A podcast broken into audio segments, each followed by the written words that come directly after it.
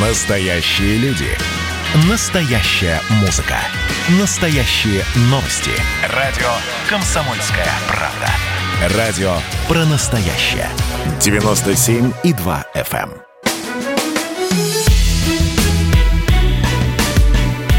Бофт знает. Здравствуйте, друзья. Панкин и Бофт в студии традиционно по четвергам. И вот мы снова с вами Здравствуйте. в любимое время 17 часов 3 минуты. Здравствуйте. Георг Георгиевич, во Франции происходит жесть, которая рискует дать метастазы по всему миру. Но будем вспоминать, с чего все началось. Мы, в принципе, в прошлый четверг об этом говорили. Началось Учителя того, зарезали. Учителя зарезали учителя, да. который показывал э, карикатуры на пророка Мухаммеда. Мгм. О, 18-летний парень, выходец из Чечни, который жил во Франции, этого учителя обезглавил. Мгм. Вот. И, в общем-то, Макрон сделал несколько, ну, по нашему мнению, неосторожных заявлений, или по вашему, я не знаю, Но осторожных. Ну, достаточно резких заявлений достаточно в адрес резких, ислама, да, в адрес Достаточно, ислама, да. хотя я не думаю, что он был так уж неправ, но это все, все-таки не наше дело. И что произошло? Сегодня трое человек, тро- трое человек были убиты в Ницце, э, рядом с собором Нотр-Дам. Мгм. Вот. э, Один из, эта девушка одна была даже обезглавлена, опять-таки. Но это пока по неподтвержденным данным, но во всех средствах массовой информации об этом сообщается. И разгорелся огромный конфликт у президента Макрона с буквально со всем мусульманским миром, включая Эрдогана, включая главу Чечни Рамзана Кадырова. Ну, это все-таки не весь мусульманский мир. Эти два достойных джентльмена, они не представляют собой весь Но мусульманский мир. смотрите, мусульмане пока по всему что- миру жгут французские флаги. Но на официальном уровне пока только э, Эрдоган переругивается с Макроном, и Кадыров сделал резкое заявление, после чего получил мягкую отповедь Пескова, который сказал, что э, внешнюю политику определяет президент Российской Федерации, а не главы регионов. А да, президент- и Рамзан Кадыров и на это ответил. а президент Российской Федерации выразил Макрону э, соболезнования в связи с убийством учителя. Что логично, в общем-то. Но Рамзан Кадыров на этом не остановился и еще сказал, что Да. сделал это заявление не как глава Республики Чечня, а как Мгм. мусульманин. И добавил, что готов даже уйти с должности главы Чечни, если это разойдется с интересами государства российского. Такие Мгм. дела. Кстати, как вы считаете, разойдется? Расходится ли? Да успокоится все. И Кадыров не уйдет, вот, а ему больше э, не будут резко э, одергивать его, но неформально попросят, может быть, как-то быть менее, менее э, резким в адрес Президента Франции, он назвал его террористом. Ну, кстати. он там много чего сказал, э, так сказать, что он, да, терроризм провоцирует и так далее и тому подобное. Но согласитесь, вот с учетом нынешнего положения дела, оно с 2014 года, в принципе, всегда такое относительно плохое, были затишья, но вот не так давно случилось отра- отравили Навального, отравление Навального случилось, Мгм. и, собственно, мы снова поимели некоторые проблемы, в том числе с Макроном. Э, Был очень неудобный разговор у Путина с Макроном, Э, тому не понравилось, что сказал Владимир Владимирович. Ну, это же как бы не, не относится к, к данной Это теме. не относится, да? но я к чему говорю, и так непростая ситуация, а тут глава Республики Чечня обзывает президента Макрона террористом. Я не думаю, что а, Макрон перенесет а, заявление Кадырова на Путина. У них с Путиным свои отношения, и я не думаю, что а, заявление Кадырова сильно испортит их по сравнению с тем, как их испортил Навальный, тем, что его отравили. Ну вы как считаете, вообще Макрон сейчас действует э, правильно или нет? М, Что значит правильно? Я не, не буду давать оценку действиям Макрона, я их объясню. Давайте. Значит, Макрон э, в 22 году переизбираться собирается на второй президентский срок. У него проблемы с правым электоратом были. У него Марин Ле Пен все время поджимает его. Значит, и э, проблема мусульман, вернее, радикального исламизма во Франции есть. А а также не очень радикального исламизма, она тоже во Франции есть. Поэтому ему надо как-то эту проблему решать э, в плане интеграции большой э, мусульманской диаспоры во французское общество.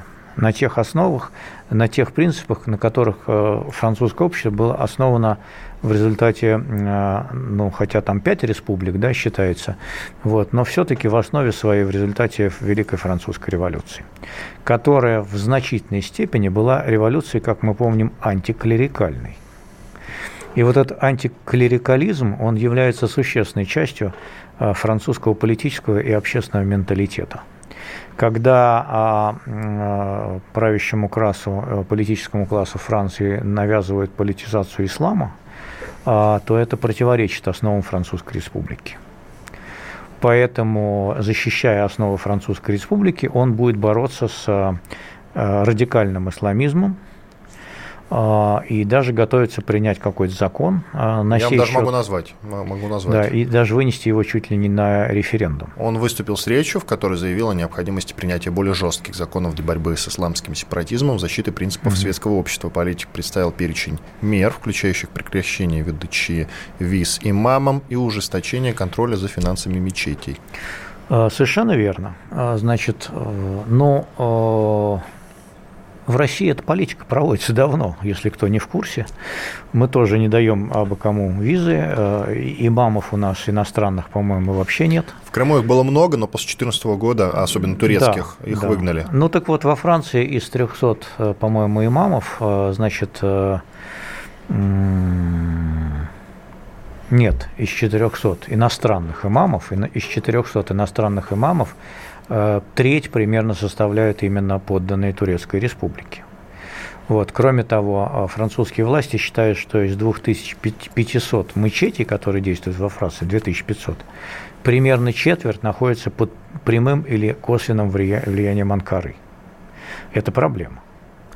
Это все равно, как если бы у нас в Нижних, э, в этом самом, в, в Татарстане, да, служили бы имамы из Саудовской Аравии это too much. Это немножко перебор по красоте. Поэтому в этом плане он прав. В этом плане он прав. И, в общем, проблема э, радикализации исламизма, его политизации, она существует во многих странах. В нашей стране она тоже существует, э, но решается несколько пока другими методами. Как вы считаете, кстати, э, Переизберется Макрон или нет? Как к нему французское общество относится? До, до, очень далеко до 22 года, э, очень далеко. Э, пока его вот до недавних пор, до начала этой пандемии, его популярность была довольно низкая. Мы все помним и желтые жилеты, оранжевые, какие же желтые жилеты бунтовали, которые на улицах, у него там... В, в Но этом... в результате он прислушался к ним. Хотя сначала Части... танки, он, он, танки части... он частично пошел на уступки, но не, не по всем вопросам далеко, а по очень ограниченному кругу вопросов. Вот. И тогда его популярность была порядка 20 с чем-то процентов. Сейчас я не знаю, какая, но э, ему непросто. Поэтому, конечно, вот, э, вот эти резкие заявления против э, исламистов направлены на то, чтобы расширить свою электоральную базу, прежде всего за счет правого электората, с которым у Макрона были проблемы еще во время первых выборов президента. Но не исключено, что его и не переизберут, и он будет уже как минимум третьим президентом который не просидел больше одного срока. Алан до этого по один срок, да, просидел, и Саркози тоже, да, напомните, да. по одному сроку. Ну так э, на самом деле, объективно говоря, проблема э, иммигрантов э, из мусульманских стран во Франции есть. Кроме того, есть проблема с французами с, по гражданству мусульманского происхождения. Она тоже есть. И французское общество пока не может ее решить. Я специально посмотрел, сколько во Франции мусульман. Там чуть ли не уже 20% подбирается. Ну, я вижу 10%. 10? Если 20, то это страшно. Наверное, остальные неофициальные. Или не, пока не подсчитанные. Не бывает неофициальных, бывает пока не подсчитанные. Ну, что можно сказать? Весело, в кавычках, конечно. А, давайте к, к тому, что происходит в Беларуси. Там, насколько я понимаю, продолжают развиваться события. Сколько все это может э, продолжаться? Вот такой довольно банальный, кстати, вопрос. Но вот Тихановская призвала к этому народному бунту. И этот народный бунт, это такая внутренняя революция местная, ее уже нельзя назвать бархатной, потому что далеко не бескровная. Шершав, она шершавая. Шершавая, такая, да. Она получила некий такой второй импульс, можно же так сказать, да? Ну, не знаю, пока я не вижу никакого второго импульса. Я вижу, что был призыв к всеобщей забастовке, но самой всеобщей забастовки я не вижу. Но частичная была все же. Ну, это очень-очень ограниченное. На каких-то отдельных предприятиях ни одно крупное предприятие полностью не встало. Но увольняли сотрудников, которые участвовали в акции ну, протестов, увольняли, а ну в университетах у отчисляли студентов. Да, ну и что? Это не всеобщая стачка, это означает зачистка активистов. А всеобщая стачка выглядит так, когда, э, э, скажем, какой-то университет э, останавливает свое функционирование или какой-то завод полностью встает, а рабочие выходят на там, демонстрацию или еще куда-то, или бастуют там около проходной и так далее. Ничего этого в Белоруссии не было. Поэтому я думаю, что Тихановская совершила тактическую ошибку, объявив ультиматум Лукашенко и пригрозив, так сказать, вот стачкой, которая не состоялась. То есть она, э, э, предъявляя ультиматум, будучи не в состоянии выполнить его главную угрозу, это и есть политическая ошибка. Причины какие? Организационная слабость оппозиции. У них нет активистов на местах, у них нет тачкомов на предприятиях, стачечный комитет, э, и денег тоже у них особенно нет. Но, с другой стороны, ей нужно было идти в банк иначе бы все совсем затихло. Ну, это была ошибка. Какой в банк Ва-банк ну, вы идете, а что, а что ей делать? Вы идете, Сидеть и раздавать вас, интервью? Когда у вас карта на руках сильная, тогда вы идете в банк Трудная, долгая, кропотливая работа подготовки политической оппозиции, ее организации, объединения, получения финансирования, выстраивания сети на местах и так далее. Вот этим надо заниматься, а не громкими заявлениями. Иван Панкин и Георгий Бов в студии радио «Комсомольская правда». Через пару минут вернемся и продолжим. Оставайтесь с нами. Бофт знает.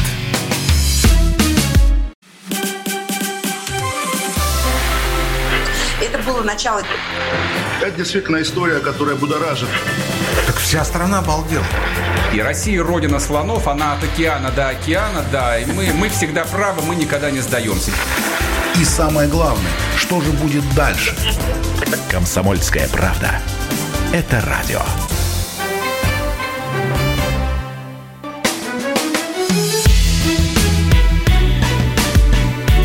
Бофт знает. Иван Панкин, Георгий Бофт, известный российский политолог, по-прежнему в студии радио «Комсомольская правда». Продолжаем. Мы вот начали говорить про Белоруссию, продолжим, пожалуй. Вот Георгий Георгиевич в конце прошлой первой части сказал, что ошибку совершила Тихановская, объявив вот эту народную забастовку, так называемую, хотя не, не все, кстати, согласны с самой формулировкой, что можно ее называть народной, она забастовка, она забастовка именно оппозиционная, потому что вроде как не все согласны вообще с этим термином. Ну да ладно, Тихановская она, мы предложили ей взять у нее интервью официально, и ее помощница нам ответила, спасибо, но не получится, у нее очень плотное расписание. Видите, тут человек занят, а вы говорите, что она слабый Я политик. думаю, что она просто побоялась давать интервью «Комсомольской правде», а, опасаясь того, что «Комсомольская правда», будучи государственническим изданием а, Российской Федерации, может ей задать неудобные вопросы, а ей нужно только такое издание, которое ее будет облизывать и задавать только комфортные вопросы. А, это тоже ошибка. Надо разговаривать со всеми а, и нанять себе репетитора по риторике и полемике, вот, по политическим дебатам, брать уроки. Это все вещи, которым обучают. Вот, и э, тренироваться. Если уж она волею судья показалась во главе оппозиции, ну, надо расти.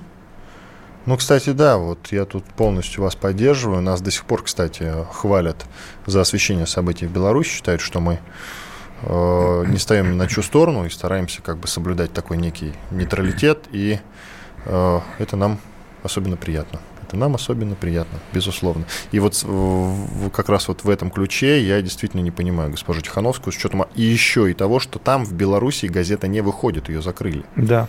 Вот, ну, да, такой собственно, момент. с президентских выборов не выходит. Да, да, да, да. А, значит, еще... Она, может, этого не знает просто. Ну, что не добавляет ей очков. Что не добавляет ей очков. А, в этом нагромождении новостей очень любопытно, любопытно вот какая. Лукашенко уволил министра внутренних дел Юрия Караева. А, Юрия Караева называли, если, если мне память не изменяет, окрестинским палачом. Ну, потому что он э, во главе МВД проводил довольно жесткую линию в первые дни на подавление протестов, в первые дни после президентских выборов. И мы с вами говорили, что его увольнение, оно будет предсказуемым. Говорили. Да, говорили, что его им пожертвуют. Ну, им пожертвовали. Мы Но предсказали все правильно. Мне я даже, даже скучно уже предсказывать. Я предполагал, что он перегнул палку. Вот. И Лукашенко это не понравилось. Но со мной немногие согласились, кстати. Ну, я с вами тут тоже не соглашусь. Я думаю, что а, что значит перегнул палку? Он действовал ам, с оглядкой на президента, так как он понимал настроение президента. Вот. А потом президент пожертвовал легкой фигурой, скажем так. Это не самое тяжелое, это не ферзь. Вот. Но он пожертвовал легкой фигурой, в- что было абсолютно понятно. Э, Это политика. Вот таких людей часто сдают. Поэтому Лукашенко его сдал. Но не то, что он его посадил в тюрьму там, или расстрелял, или отда- отдал под трибунал за то, что он жестоко подавлял, он его там куда-нибудь повысит, наградит или еще что-нибудь сделает. И мы тоже говорим, что после того, как первая волна пройдет, конечно, нужно будет кем-то жертвовать, и мы пожертвовали.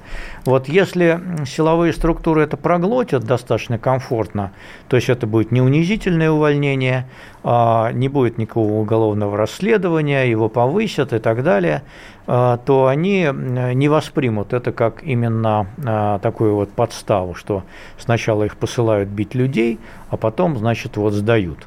А если они воспримут это иначе, тогда, конечно, есть проблема. Она может быть проблемой. Они в следующий раз э, не станут эм, э, м- размахивать дубинками направо или налево с той же свирепостью, с которой они это делали в середине августа. Ну вот вы говорите, что он, подразумевая Лукашенко, э, пожертвовал, подразумевая Караева, только не отвечаете все-таки зачем? Зачем пожертвовал? В связи с чем, если бы точнее? Ну как, абсолютно понятно, зачем, почему.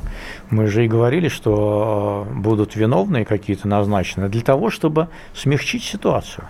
Затем же, зачем он поехал в СИЗО разговаривать с оппозиционерами? А, В представлении Лукашенко это выглядит как начало диалога, вернее не диалога, а разговора с оппозицией. Э, С той частью оппозиции, которая готова принять э, лукашенковские правила игры, мягкого транзита к какому-то будущему без э, срывов, без эксцессов, без уличных хождений. И, и- и, главное, что с гарантией для самого Лукашенко, что его не посадят в каталажку. Вот, э, поэтому ради вот этого, так сказать, условно говоря, э, разговора, да, с э, той частью общества, которую Лукашенко считает условно лояльной, он готов пойти на какие-то уступки. Это уступка. Кстати, этот самый уже бывший глава МВД Караев назвал протестующих сытыми людьми, у которых мозги заплыли жиром, и подчеркивал, что его подчиненные в основном спокойные и толерантные люди, которые всегда серьезно готовятся к массовым Ну, протестам. Ну, Лукашенко примерно то же самое говорил об этих людях, которые ходят по Минску. Хорошо, к нашим новостям. Путин поручил законодательно запретить проверки малого бизнеса до 31 декабря 2021 года, считай на год, чуть даже больше. При этом президент э, поручил исключить распространение такого запрета на налоговый контроль, таможенный контроль и контроль в финансово-бюджетной сфере. Но вот этот э, первый момент, запретить проверки малого бизнеса, мне, знаете, э, почему интересует? А, ну, не начнется ли такое халатное отношение у бизнесменов? Там, ну, абы какое, там не сделали, то не допроверили и так далее. Позвольте мне быть не очень корректным. Да, прошу, Не прошу. очень, ко- не очень даже толерантным. Давайте. Значит, это 158 или 290 значит, Кстати, если нетолерантный ко мне, не надо тогда, Нет, пожалуйста. не к вам, к вам. А кому? сказать, К Путину тем более не надо. Ну что? Именно вот э, к тому, кого вы назвали. Потому что, смотрите, э, это, эти заявления о прекращении э, проверок, моратории на проверок, они звучат периодически. Э, Уже сто лет звучат призывы о том, что надо перестать кошмарить бизнес и так далее и тому подобное. Значит, силовики всякий раз находят лазейку. Вместо плановых проверок проводится в 10 раз больше внеплановых проверок. Даже не в 10, а в 100 раз больше внеплановых проверок. Поэтому, значит, вот то, что говорит, что э, прекратить проверки до т- т- 31 января следующего года, я вас уверяю, через квартал появится доклад э, уполномоченного по правам бизнеса Титова, где будет написано, что лазейка найдена в очередной раз. И вместо этих плановых проверок э, будут э, проводиться внеплановые проверки под предлогом э, значит, угрозы жизни, безопасности, здоровью граждан и так далее и тому подобное. Можно придумать всякий раз чрезвычайный повод, по которым прийти к этому бизнесу и проверить, и все будет законно. Вот. А плановые, да, ну и что, прекратят и планы, будут не планово проверять. Ничего не изменится, вообще ничего. Но направлено это все на развитие малого бизнеса, вообще, который сейчас в поддержке нуждается. Вообще ничего не изменится. Значит, никакого развития малого бизнеса, никакого поддержки малого бизнеса на государственном уровне нет, не было и не будет. Он считается насекомым, которое недостойно э, внимания нашего большого государства. Он сам как-то выживает себе, ну и выживает, и хрен с ним. Дает себе там 20% ВВП, 18%, ну и хорошо. Кстати, вот... Э, Помогать ему не надо, защищать его не надо. Значит, какие-то эксцессы, если будут со стороны э, свирепых сатрапов, значит, мы там пресечем, а вообще, по большому счету, все останется ровно так же, как было до сих пор. Возможно, но я вспоминаю выпуск э, канала «Редакция» Алексея Пивоварова, которому где-то уже около года, правда, он до эпидемии, по-моему, был сделан – выпуск. В этом выпуске Алексей Пивоваров общается как раз с представителями малого и среднего бизнеса. Угу. И некоторые из них ему говорят, что на самом деле малый и средний бизнес не так кошмарит в России, как принято думать. Больше кошмарят э, все-таки большой бизнес. Вот передаю со слов. Скорее, скорее средний. Скорее средний, малый бизнес чаще всего откупается. Э, на уровне регионов, э, в общем,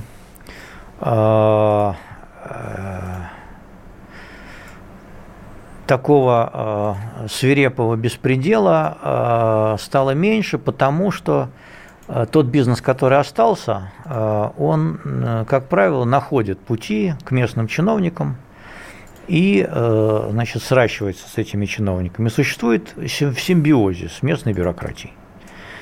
Чего его кошмарить, если это свои?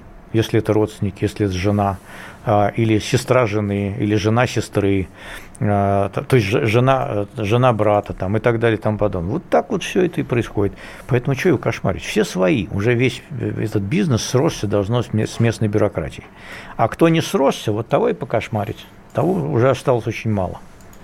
Ну, я вспоминаю события э, в торговом центре «Зимняя вишня» в Кемерово. Подтверждение который, этого же тезиса. Да, который, как вы помните, сгорел полтора года назад это было, почти два года, да, ну, плюс-минус. Ну, давно Сразу уже. после президентских выборов. Там, давно че, уже, да. Да, это, по-моему, было в апреле, э, только-только прошли президентские выборы, mm-hmm. и случилась «Зимняя вишня», вот эта трагедия, там погибли да. дети в том числе, это ужасно было, конечно. Но там проверки были ни при чем.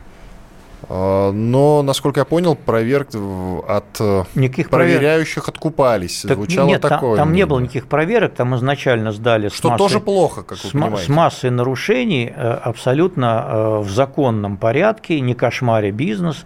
Просто там все срослись друг с другом, все вась-вась были с местным МЧС. Это все одна была шайка-лейка с местной бюрократией. Поэтому приняли у своих свои за деньги а, в негодном состоянии. А проверок там и не было. Никто их не кошмарил, они просто плохое здание приняли. Что подтверждает версию, что проверки проверкам рознь.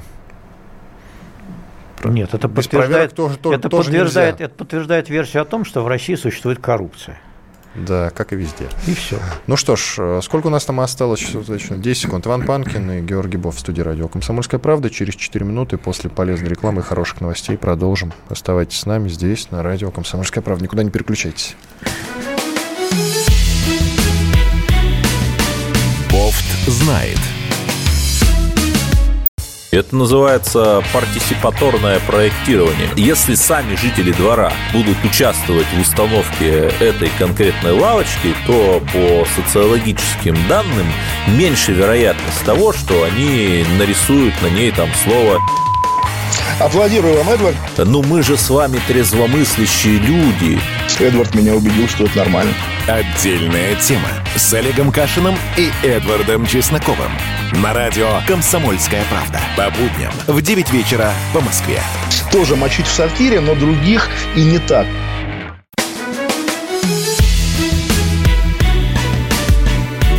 Бофт знает. Иван Панкин и известный российский политолог Георгий Бофт. Продолжаем обсуждение главных новостей за неделю.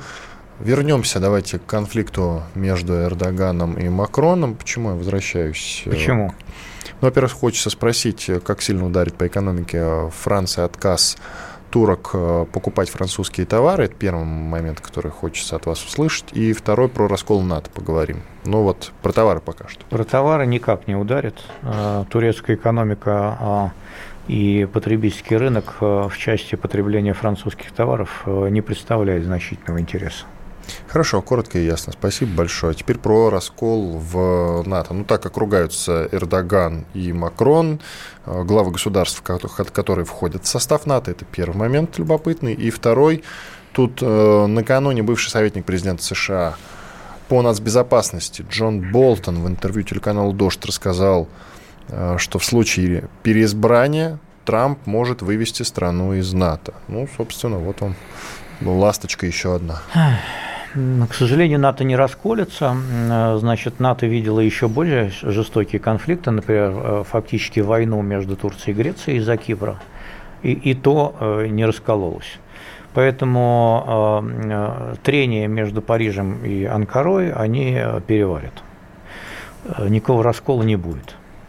У них есть общий враг, это мы – Поэтому во имя этого общего врага они, конечно, объединятся и будут наш, э, дальше пугать своего обывателя тем, что русские танки вот-вот ворвутся то ли в Ригу, то ли в Вильнюс, то ли еще куда-то. Ну, то, да. ли, то ли в Варшаву. В Норвегию с э, Швецией. Такое уже было. Было в Швеции, даже выпускали специальные листовки, ну, методички, Швед... как себя вести в случае вторжения России. Швеция все-таки не член НАТО. Ну, Швеция не член, но тем не менее, я говорю, я сейчас вот э, ну, в принципе, вас поддержал. В принципе, можно же вторгнуться в Швецию, поскольку она не член НАТО. Да, это интересный вариант. Мы его обсудим потом после эфира. После того, как да. вторгнемся, разумеется. Да. Ясно. А, теперь, э, что еще? НАТО не расколется. А, и США из НАТО не выйдут тоже, да. Но ведь Эрдоган Болтон... и с Трампом ругаются время от времени. Ну и что? Они ругаются, они уже фактически помирились. И это все решается, все решаемые вопросы. Эрдоган э, нашел э, компро- форму компромисса, даже закупив российский С-400, с, э, тем не менее он нашел форму компромисса с американцами по этому вопросу. Вот. Что касается Болтона, то он ослеплен своей обиды на Трампа и несет всякую чушь. Вот если так вот сказать откровенно. Ну хорошо, ладно. Хотя мне кажется, что Эрдоган с Трампом не помирится. Но тут, видите, э, вопрос в том. Кроме того, я. Вопрос в том, переизберут или нет. Кроме того, э, э, ну да, у него большие проблемы с выборами у Трампа. Кроме того, я вам напомню, что Конгресс США принял закон, который а, ограничивает полномочия президента по выходу из НАТО. Э, именно вот в связи с такими инсинуациями. Ну а если сейчас Турция официально вступится за Азербайджан в войне за Карабах? Или, а... или все узнают о том, что она действительно участвует? Я, я пока не думаю, что э, Турция вступится за Азербайджан в большей степени, чем она вступается за него сейчас, помогая а, а, а, деньгами, вооружением, беспилотниками. Деньгами, вооружением, беспилотникой, поддержкой с воздуха, разведкой, э, э, разведывательной поддержкой с воздуха. Э, нет, вот больше этого она пока не вступится. И, собственно, задача Азербайджана не стоит перейти на территорию Армении и оккупировать ее. Задача Азербайджана стоит освободить семь оккупированных районов и по максимуму, конечно, Карабах. Я не думаю, что это будет достигнуто в результате этой кампании, э, вот обе этой цели. Э, по-прежнему придерживаюсь прежнего своего прогноза, первоначального, который состоял в том, что Азербайджан добьется частичных успехов по освобождению э, части оккупированных территорий. Ну, раз уже заговорили, тогда ваш прогноз по поводу выборов в США 3 числа, 3 ноября, уже на следующей неделе. Честно говоря, я э, до последнего предсказывал на прошлых выборах победу Трампа, но э, в самые последние дни как-то вот под давлением кучи новостей изменил свою точку зрения и ошибся. Вот. А сейчас, мне кажется, у Трампа все-таки еще меньше шансов выиграть выборы, чем на прошлые, чем в прошлый раз. Но я не оцениваю эти шансы как нулевые. Э, те, те, кто захотят смотреть э, значит, за этой гонкой, э, будет один показательный штат. Если Трамп выигрывает Флориду, он выигрывает и выборы. Если он проигрывает Флориду, он однозначно совершенно проигрывает и выборы. Все. Растолкуйте коротко, пожалуйста, чем Флорида отличается от условной Калифорнии или штата Огайо? Калифор... Калифорнию, Калифорнию Трамп проиграет безнадежно, и он даже за нее не борется. Это демократический штат, который уже много лет голосует за демократов. Считается по Огайо, значит, который дает тоже много голосов выборщиков, считается, что без победы в Огайо Э, значит, э, тоже не видать Белого дома. Э, мне кажется, что Трамп возьмет все-таки Агая. Вот. А что касается Флориды, там, там 26 выборщиков, кажется, и э, там вот ситуация такая э, 50-50, э, как говорится. Поэтому помните, как там Буш с Гором боролись, там все решило 535 голосов. 535 голосов, а там несколько миллионов человек жило. Поэтому вот э, как можно предсказать, вот может быть и сейчас будет тоже там 500 тысяч голосов или еще сколько-то перевесить. Но ведь с другой стороны выбирать Байдена это тоже путь в никуда, правильно ведь? Э, ну, я бы за Байдена, конечно, не голосовал, потому что мне кажется... Ну, он, он старый и уже он, он, мало вменяемый. Он, ну, он еще вменяемый, конечно, но, в принципе, есть угроза того, что он может не досидеть до, до, даже до конца своего первого срока, и тогда власть получит эта левацкая э, экстремистка, значит, Камала Харрис, э, бывшая прокурорша. Которая сейчас у него в замах С ходит. непонятными взглядами, которую я назвал бы просто отпетой стервой, по сравнению с которой Хиллари Клинтон – это просто мягкий Тедди Бер. Это которая э, зам Байдена, да? Ну, вице-президент. Советник, да, советник. Вице-президент. Я понял. Хорошо. А, в, к внутрироссийским проблемам, скажем так, счетная палата, которую курирует э, Кудрин. А вообще, знаете, такие две, вот так вот подам две взаимоисключающие или взаимно опровергающие новости от Кудрина. Итак, первая новость. А, счетная палата, которую он курирует и возглавляет, впервые в истории представила прогноз развития экономики России. Он оказался негативнее ожиданий правительства. ВВП, по мнению аудиторов, вернется на докризисный уровень в 2022 году, а его темпы роста будут ниже 3%. Что скажете? Очень похоже на правду. Мы видим, что российская медицина оказалась не готова ко второй волне. Мы тут не уникальны, надо сказать, в мире. А, и такого масштаба второй волны коронавируса, пожалуй, нигде и не ожидали тоже. Но, значит, э, наша медицина оказалась к этому не готова. Сообщают о сбоях э, в поставках самых простых лекарств в аптеках в регионе – а, койки для ковидных больных э, исчерпаны в ряде регионов. Курганская область попросила помощь военных медиков уже в экстренном порядке. И это вообще большой кризис. Он замалчивается. А, и высокие официальные лица делают вид, что все под контролем. Нифига не под контролем. Если нету уже, понимаете, э, так сказать, какого-то там парацетамола где-то в каких-то аптеках, то это уже привет, э, ребята. Парацетамол есть в аптеках?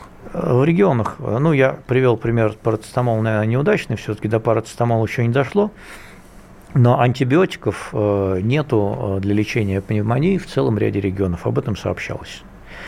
Центральные власти эту ситуацию замалчивают. Они оказались к ней полностью не готовы, и ситуация провалена, я считаю. Еще. Поэтому э, удар по экономике будет сильнее, чем прогнозировалось весной. Никакого бравурного выхода на э, рост в начале 2021 года не будет до тех пор, пока не пройдет массовая вакцинация и, второе условие, не подтвердится, что эта вакцина эффективна против коронавируса, и что люди не заболевают еще большей тяжелой степени от нее, э, столкнувшись с коронавирусом, значит, никакого роста экономики в стране не начнется. Ну, я начал же с того, что... Он две... же должен же был начаться вот тут зимой, а мы говорим о том, что фактически мы будем жить в условиях э, более-менее жестких ограничений до следующего лета. Это уже абсолютно очевидное явление. До следующего лета это дистанционка, а, ограничения в работе э, значит, э, бизнесов всяких и так далее. Если считать, что мы идем с месяцем опоздания от Европы, то посмотрите, что сейчас происходит в Европе. А, они них тоже не хотели. Вот накануне было объявлено, что закрытая да. Германия, там опять не там хотят, Они не хотели Франция. вводить никакой локдаун. Сейчас Путин, там Собянин и Мишустин тоже говорят, что они не хотят никакой вводить локдаун. Посмотрим, что они будут говорить, если будет по 40-50 тысяч заболевших в, месяц, э, в, день. Итак, вторая новость. Я же начал с того, что две новости от Кудрина, которые как бы друг, друг друга опровергают, как мне это видится. Итак, Кудрин заявил, Кудрин заявил о победе над нищетой в России, потому что самую серьезную нищету давно уже преодолели, заявил он на форуме стратегов. Вот, на форуме стратегов. Кудрин сообщил, что признанный в мире критерий нищеты – это затраты человека меньше одного доллара в день. По, словы, по словам главы счетной палаты, в начале пандемии на сумму меньше доллара в день жили 8 с лишним процентов населения мира. Вот так вот. Ну, в общем, в России этой проблемы нет, говорит Кудрин. А у нас понимаете? и никогда и не было проблемы, что у нас кто-то жил на сумму меньше долларов в день. Почему так решили? Потому что не было и все. Ну хорошо, прервемся. В начале четвертой части об этом поговорим. Иван Панкин и Георгий Бов в студии радио «Комсомольская правда». Оставайтесь с нами. А вот о чем люди хотят поговорить, пусть они вам расскажут, о чем они хотят поговорить.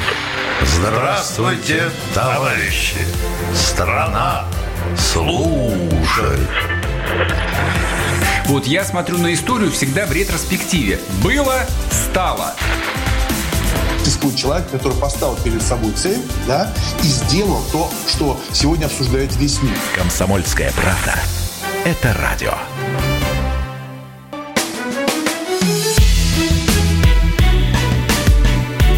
Бофт знает. Иван Панкин и Георгий Бофт. Продолжаем. Насчет нищеты Кудрин вот заявил о том, что о победе над нищетой в России. Но ведь сама формулировка тут важна, а не про доллар. Вы вот к доллару Но не надо привязываться, не надо привязываться к доллару по обменному курсу только, да?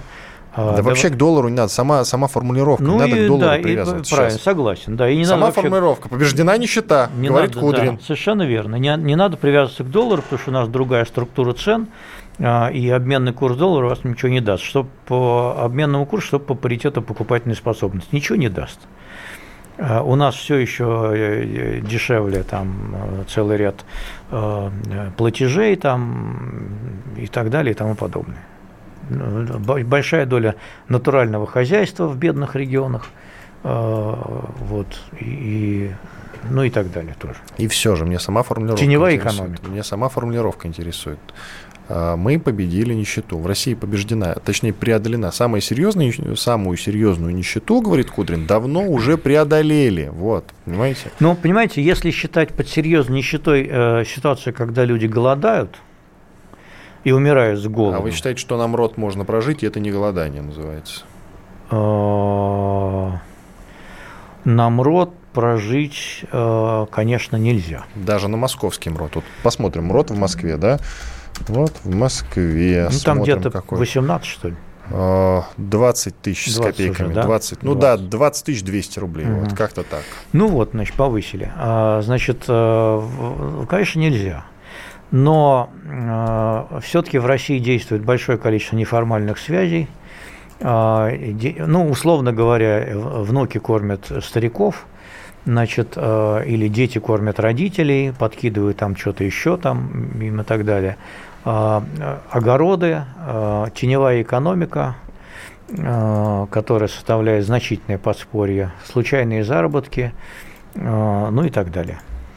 Скажите про рубль. Сейчас очень много вопросов сыпется. Вас спрашивают, меня, меня просили вас спросить. Да, хорошо. А, что про рубль что будет с Родиной накупили, и с нами? Накупила долларов? Нет, накупили как раз-таки доллары сейчас уже покупать не надо. Ну, надо было раньше их покупать. Сейчас не надо ничего покупать, друзья. Я тоже думаю, что сейчас уже покупать поздно. Потому что доллар так или иначе на минимальное, но пойдет снижение. Хотя бы на минимальное. То есть вы уже от этого ничего не выиграете, это точно. Если победит Байден на выборах, то э, усили, э, давление на, на рубль усилится. Э, в краткосрочном плане с испугу.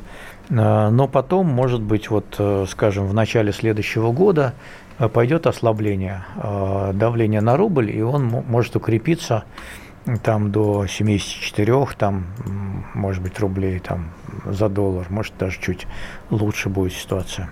А до конца года, думаю, что будет болтаться в горизонте 76-80 за доллар и, значит, где-то в районе 90 за евро, может быть, даже 93 до конца года. Ну вот э, Владимир Путин просит граждан игнорировать динамику курса рубля, отметив, что главным фактором является его стабильность. Вот, Но э, если... если прямую цитату приводить, я его я приведу ее. Здесь, на мой взгляд, важен даже не курс, а важна предсказуемая стабильность этого курса. И Центральному банку вместе с правительством в целом тоже удается это сделать. Конец цитаты Путина. Ну, рубль упал по сравнению с началом года. Сколько там было? 65? Да сильно сейчас, упал. Что сейчас 80, да. Сколько? Это больше, 50, больше 15 процентов. В этом плане он стабильно падает, да. Что в мире не происходит, всегда падает рубль. Это Девальвация он... будет? Она уже есть. Куда вам еще больше? Ну, хорошо. 120, до, дефолт, до дефолта дойдет? 120 до дефолта не дойдет, 120 за доллар не будет. Я думаю, что 100 тоже не будет. Э, в какие-то шоковые моменты может прыгнуть выше 80, конечно. Вот, но в целом золотовалютные резервы позволяют. Государству выгоден дешевый рубль.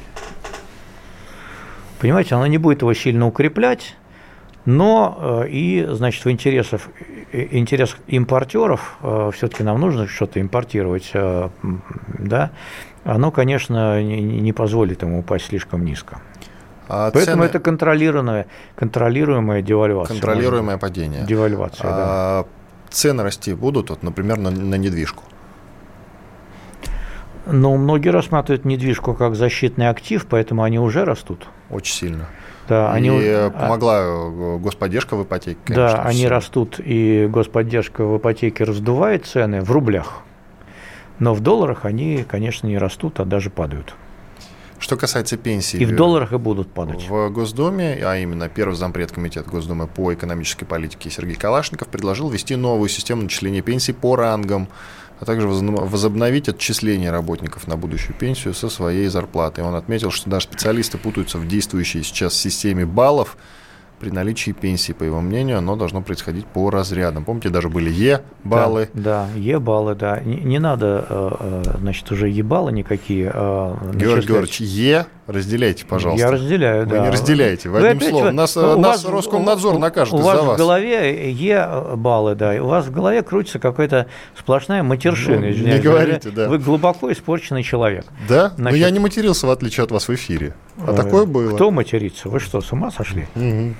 Значит, вот эти электронные баллы, а, в них действительно никто ничего не понимает, но государству надо прекратить реформировать пенсионную систему, оставить ее уже в покое и соблюдать хотя бы те правила, которые оно ввело раньше а, перестать замораживать накопительную часть пенсии, например, найти другие э, способы э, значит, пополнения э, дефицита пенсионного фонда постоянного.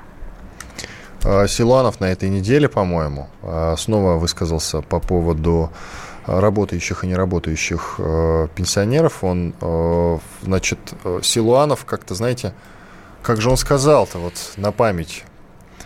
Память не как у молодого, честное слово. В общем, суть его цитаты была в том, что почему не индексируют пенсию работающим пенсионерам, но, а только не работающим, потому что он считает это несправедливым. Речь идет, дело не в деньгах, сказал Силуанов, дело вот в некой справедливости. Это лукавство по отношению к недавно принятой поправке Конституции, где было сказано про постоянную индексацию пенсий. Там не было ничего сказано про э, индексацию пенсии только неработающим пенсионерам. Там было про, вообще про индексацию пенсий. Хотя там есть отсылка в этой поправке в соответствии с федеральным законом. Люди проголосовали-то, думали, что одно, а на самом деле, как мы с вами в прошлый раз говорили, произошла игра в очко с переменным числом. Поэтому в федеральном законе сказано, что работающим пенсионерам пенсии индексировать не надо. В этом плане он противоречит духу, но не букве принятой поправки Конституции. У нас совсем немного времени осталось. По поводу курилок, как будет решен вопрос? Новый японский премьер намерен Никак поставить не... точку в переговорах. Я сейчас быстро прочитаю. Постанов... Он э, предлагает не откладывать это, этот вопрос до следующих поколений. Никак не будет решен. Но у нас даже мирного договора нет с Японией, да? Ну и что? Ну и не будет. Именно из-за Курил. Ну и, и не, будет. будет. Ну и не будет. Никак не будет решен. Но Курилы мы не отдадим. Нет. А почему? Потому что Путин не может войти в историю как человек, который вернул Крым э, и отдал Курилы, правильно понимаю? Совершенно верно. Должен какой-то очень сильный кризис в России произойти, чтобы мы отдали два э, южно-курильских острова согласно советско-японской декларации 1956 года. Иван Панкин и Георгий Бофт были здесь, остались довольны. Всего до вам доброго, до свидания. Всех благ. Бофт знает.